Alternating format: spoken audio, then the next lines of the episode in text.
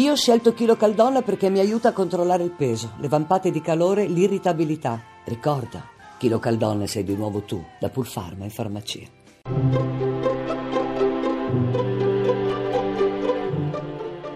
Il pensiero del giorno.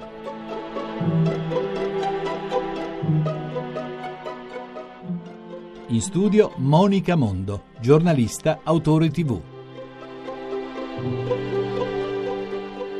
Ci sono mattine in cui il cuore è così rattrappito da non riuscire ad espandersi, cieli così grigi da non far trapelare la possibilità dell'azzurro.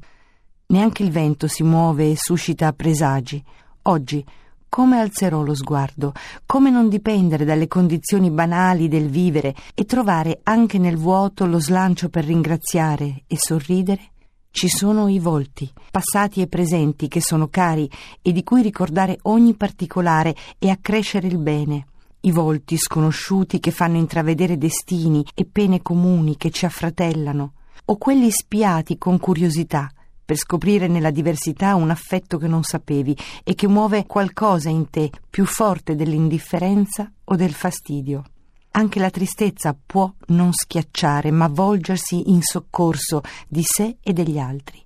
Quando Hetty Illesum scriveva si vorrebbe essere balsamo per molte ferite, sapeva il suo destino di persecuzione e di morte nell'orrore dell'olocausto, ma pensava al dolore altrui Così riusciva a vivere con dignità e faceva brillare la sua anima.